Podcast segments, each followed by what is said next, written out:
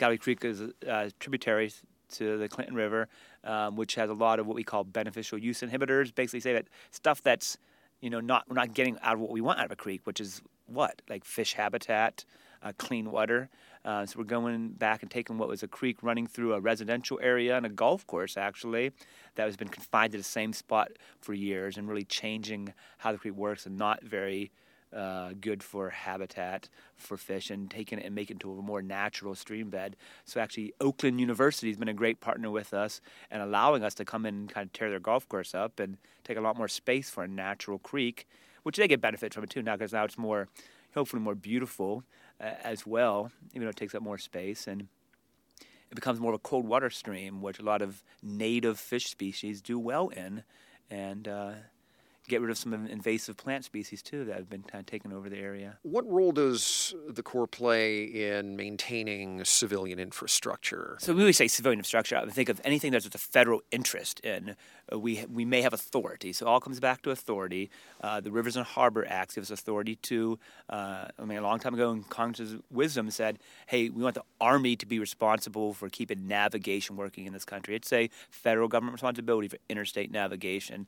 So we are responsible." Responsible uh, for keeping that open, whether it's a rivers like the Ohio Mississippi River Valley. Different districts take care of that. We take care of Superior, Michigan, and uh, Lake Huron in the Detroit district, and that yeah includes obviously connecting channels. So not just the St. Mary's River up with the Soo, but also St. Clair River to Detroit River. Make sure those are open for shipping. What's an example of something that people can see? The biggest example of something you could see would be the, the flood risk management. So we don't have to do a lot of stuff in, in Michigan specifically for that. For example, I just came back from a trip to Louisville where the uh, Corps of Engineers built the pumping stations to help them keep the Ohio River in the Ohio River. So uh, that's a great example. And we've built the facility, so you probably may, you may see a big engineer castle. It's like sounds like it looks like a sideways E on the side of a building. That means the Corps of Engineers built that building.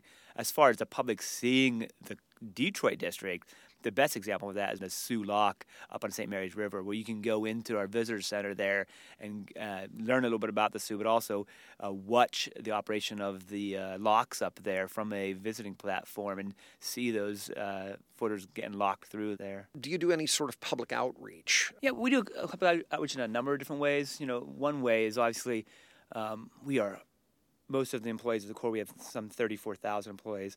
The vast majority of those are civilians. We have to hire those people. So we do a lot of career fairs. We do uh, STEM events, so science, technology, engineering, mathematics events to help build future generations of engineers. Uh, but that said, we're not all engineers in the, in the Corps of Engineers. I was one of the things I learned up at headquarters going there was how few engineers there were. There were biologists and um, financial experts, economists, I mentioned already, a lot of world class experts work for the Corps, so we go out there and have to recruit those people. That's one reason for public outreach. The other thing we do is in, in two different ways. I mentioned uh, flood risk management and emergency management. And then the third way would be through our regulatory mission. So Michigan's a little bit unique in that they have their own authority for basically the wetlands part of that mission but we do have some uh, permitting authority where if you build anything that affects navigation in any way on what we call navigable waters, that you have to come through the Corps of Engineers. So a lot of people that have lakefront property to know are really interested in that. So we do outreach to communities for that purpose.